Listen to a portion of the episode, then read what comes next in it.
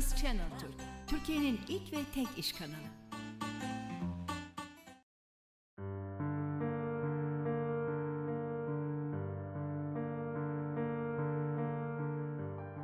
Bir Rezan Yıldız'la Diğer Boyut programına da hoş geldiniz. Bugün iki konumuz var.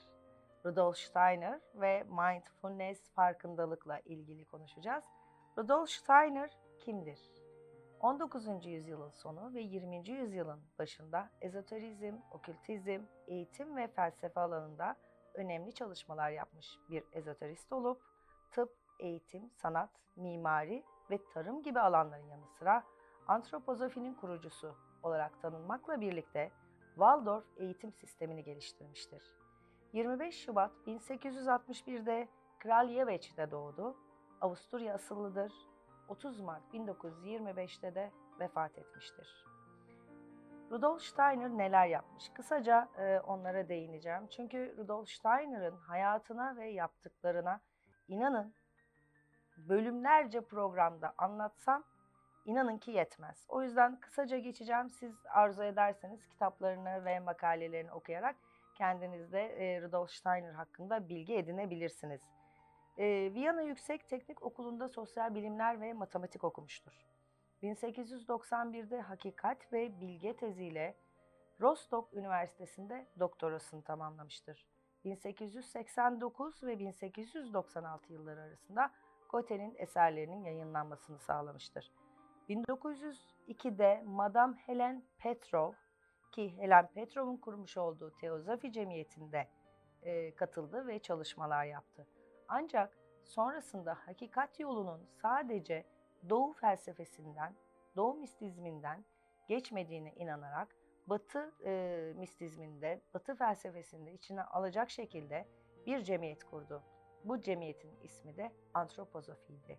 Antropozofi için Steiner, spiritüalist gelişim yolu olarak tanımlamaktadır.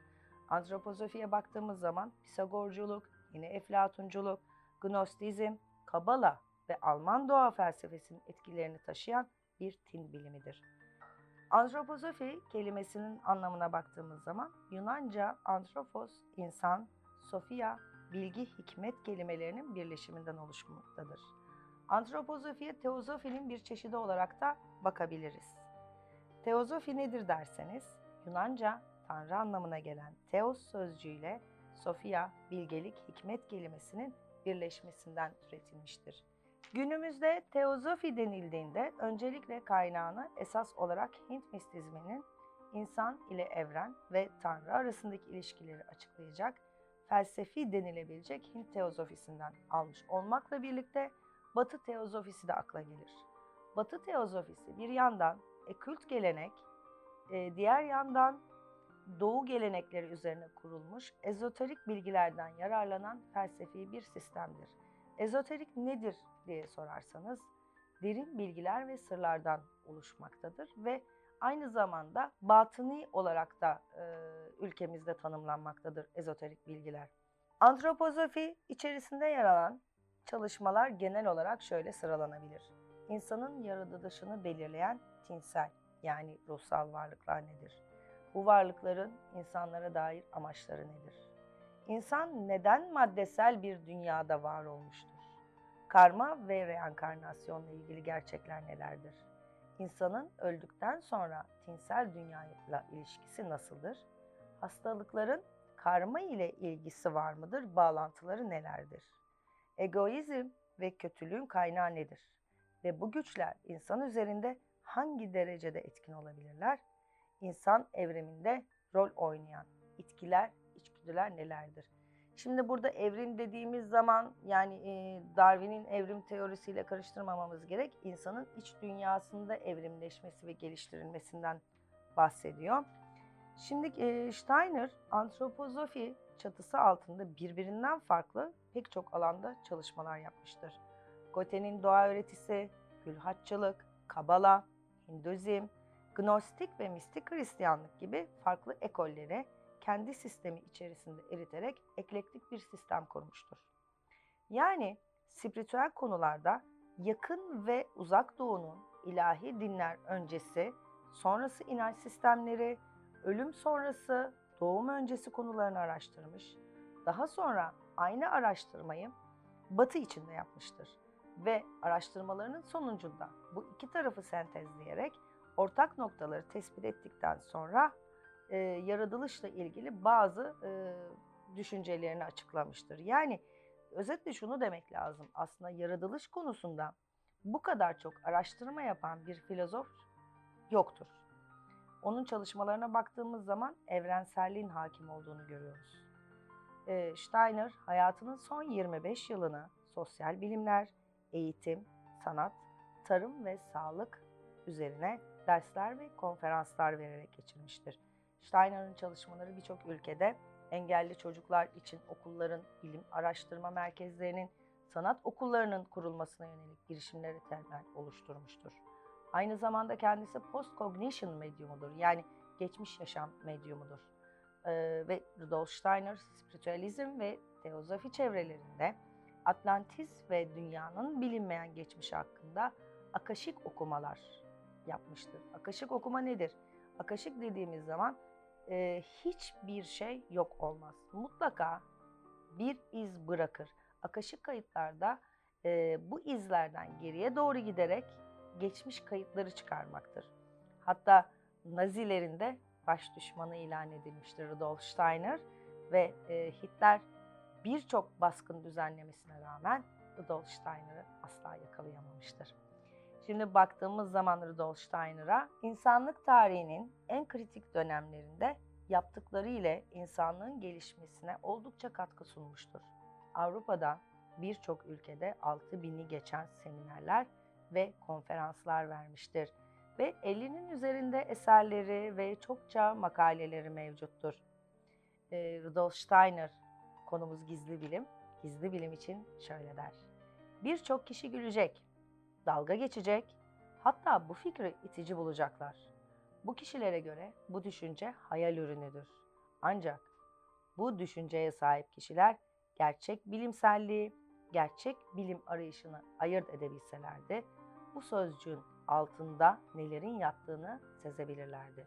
Gizli bilim sözcüğü, bilinmeyen, gizemli, açık olmayan konulara duyulan merakın kimi zaman da tehlikeli olabileceğini de söyler.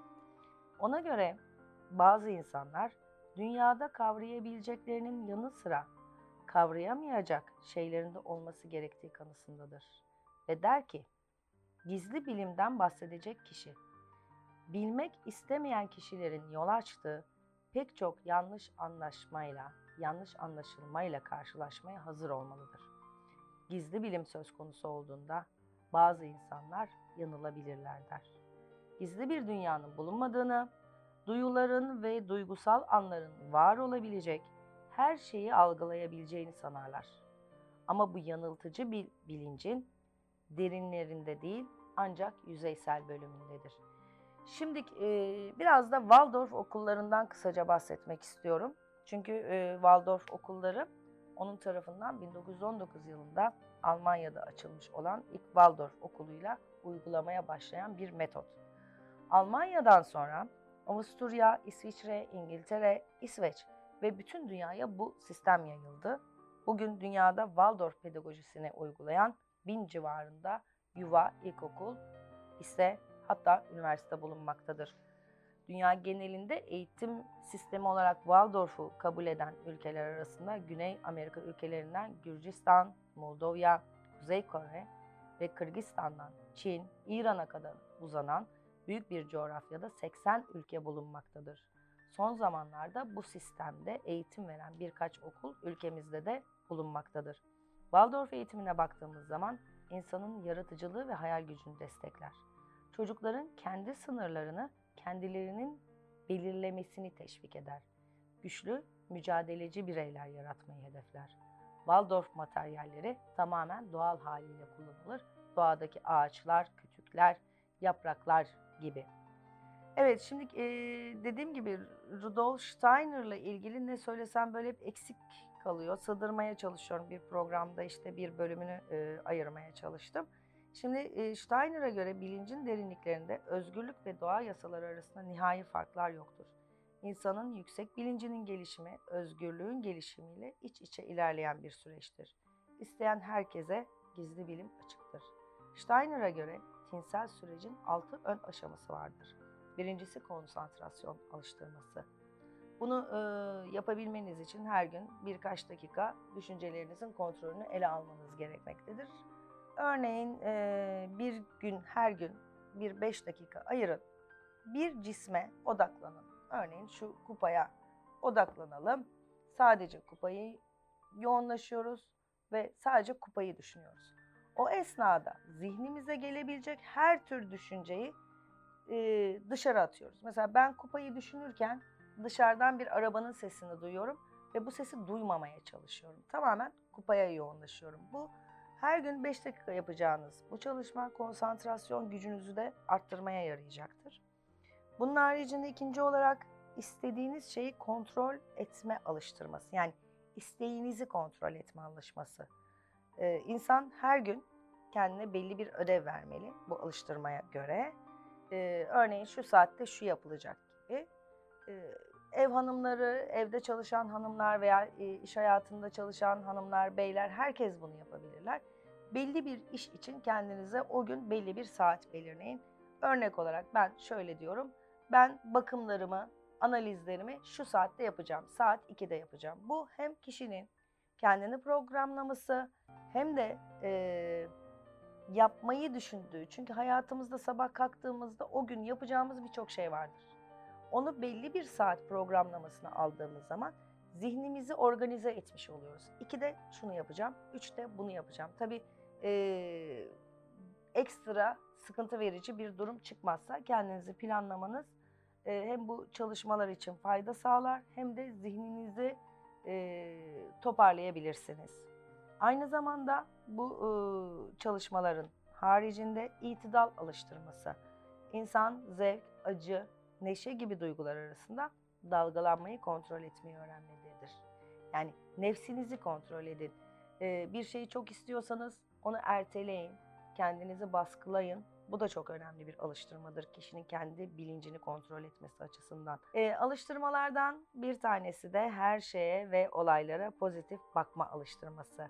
İnsan olumsuz eleştirilere karşı direnmeyi öğrenmelidir. Direnmeli ve yılmamalıyız. Ee, ve ayrıca bu alıştırmalara ek olarak da yeni deneyimlere ve fikirlere açık olma alıştırması. Farklı ve karşıt bir görüş karşımıza çıktığında bunun üstesinden gelmek ve o görüşü tanımak, anlamaya çalışmak. Bu çok önemli bilinci geliştirme bakımından ve altıncı olarak da bu beş egzersizi sürekli tekrar etmemiz gerekmektedir. Şimdi e, Steiner'ın e, insan özelliklerine, insan öz varlığıyla ilgili düşüncelerini söylemek istiyorum. Bu da gerçekten çok e, önemli bir konu. Steiner, üç farklı öz varlığın özelliklerini şöyle açıklar. İnsanın bedensel öz varlığı, maddesel, bitkisel ve hayvansal özellikleri göstermektedir.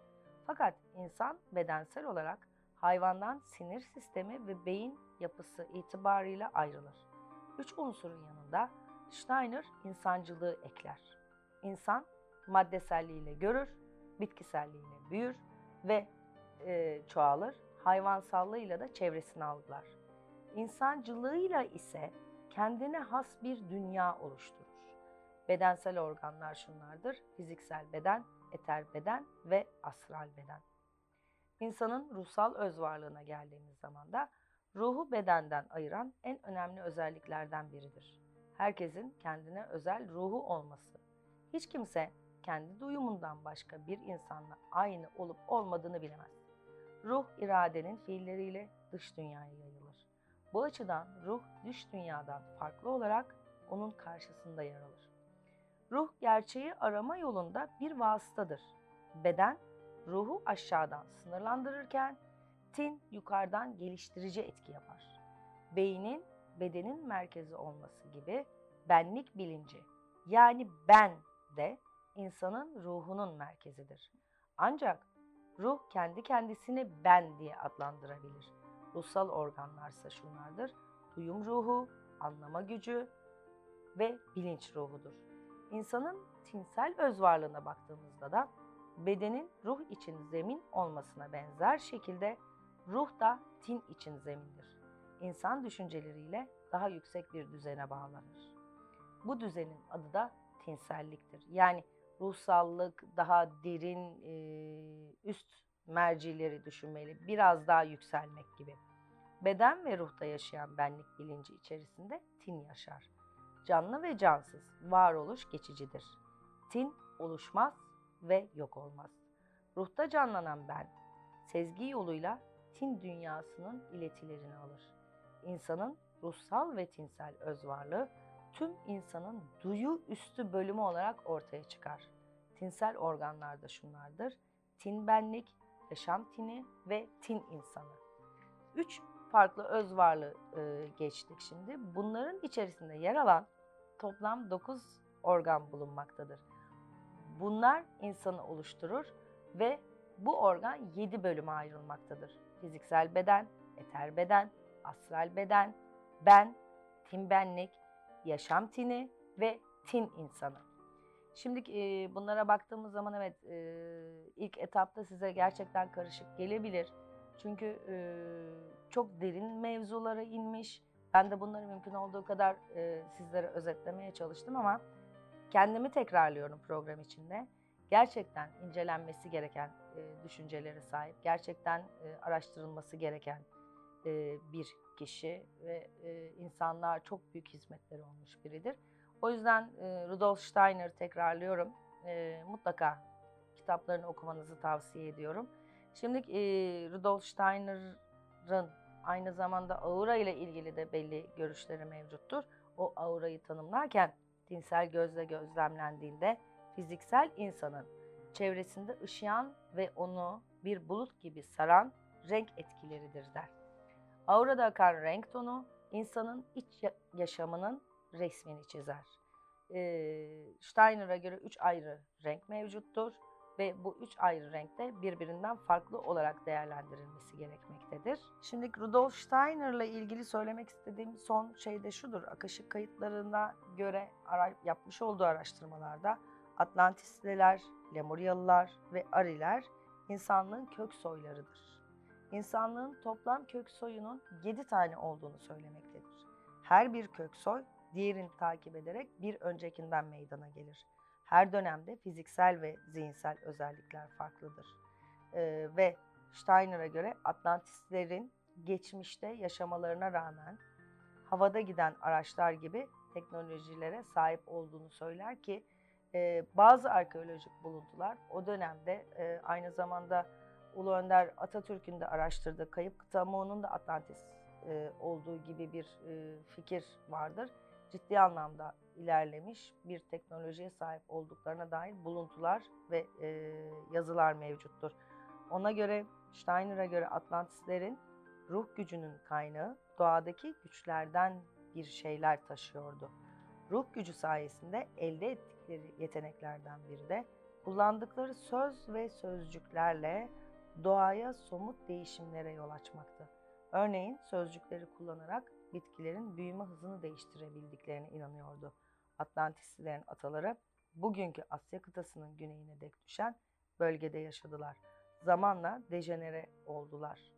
Evet, ee, sevgili Business Channel Türk izleyicilere şimdi de Mindfulness'ten bahsedelim. Mindfulness son zamanlarda çok fazla bahsi geçiyor ve gerçekten de ee, etkili olan çalışmalardan bir tanesi. Mindfulness nedir? Bilinçli farkındalık.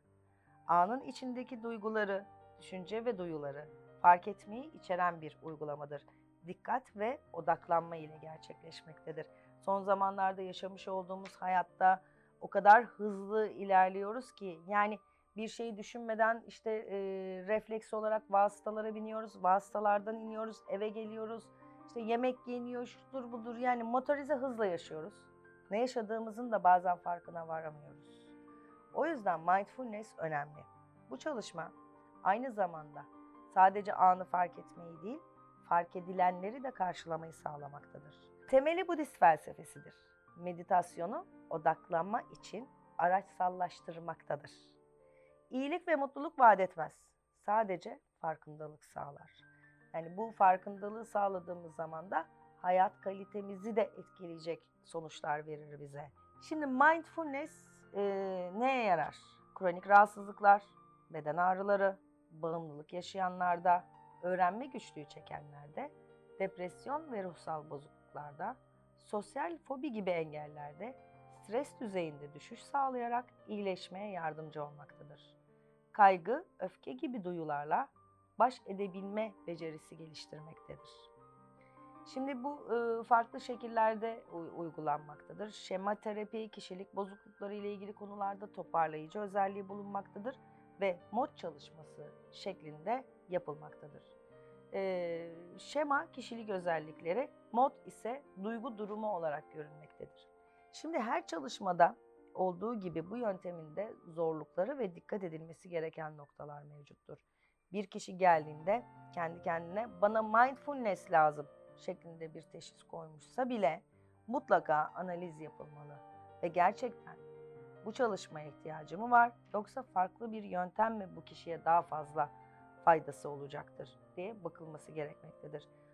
Yani tıbbi ilaçlarda olduğu gibi bu tür meditasyon ve enerji terapilerinde kişinin gerçekten durumu tam tespit edilmeli ve ona göre yol izlenmelidir. Mindfulness meditasyonlarından ben size şimdi bir iki tane örnek vermek istiyorum. Kendi kendinize de deneyebileceğiniz ve hiçbir şekilde farklı yönden rahatsızlığınız varsa zarar vermeyecek bir yöntem. Şimdi bunu yürürken yapabilirsiniz.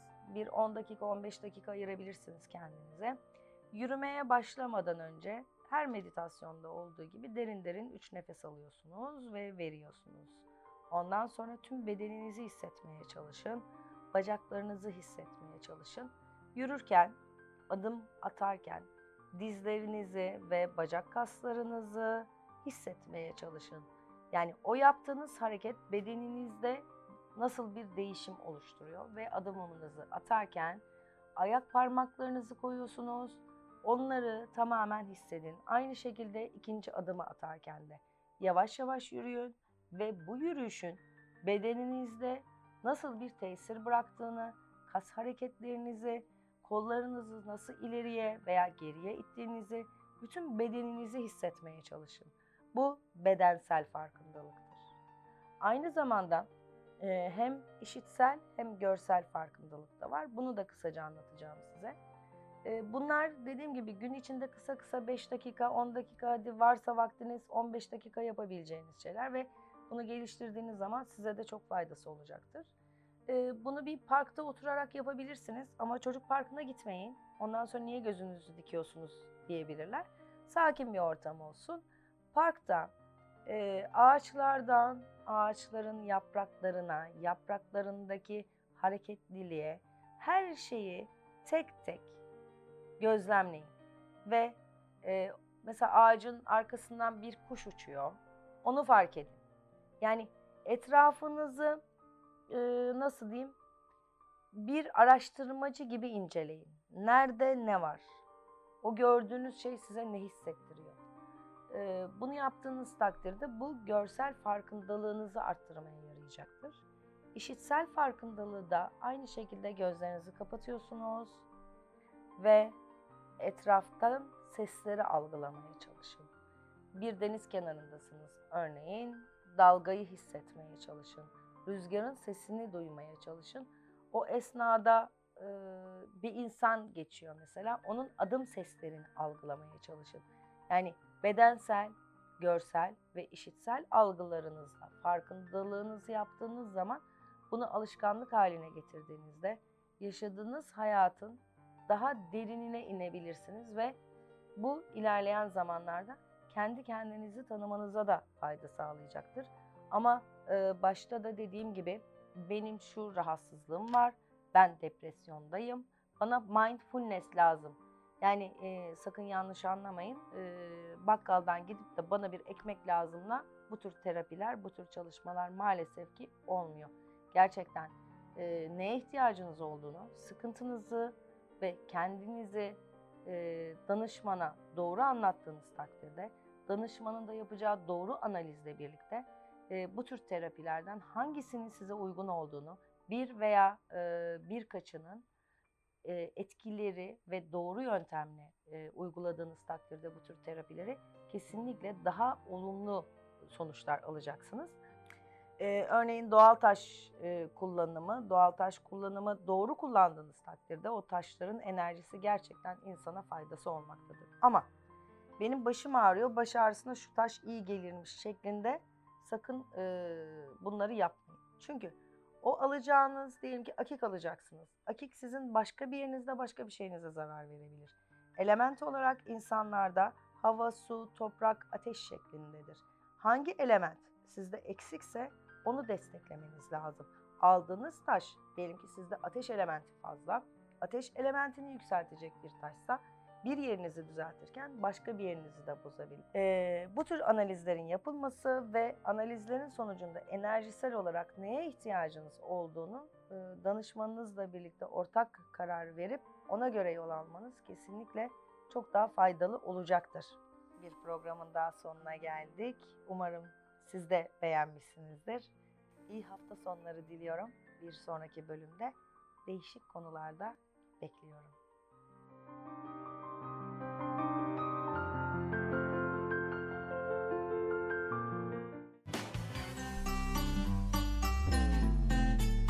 Business Channel Türk, Türkiye'nin ilk ve tek iş kanalı.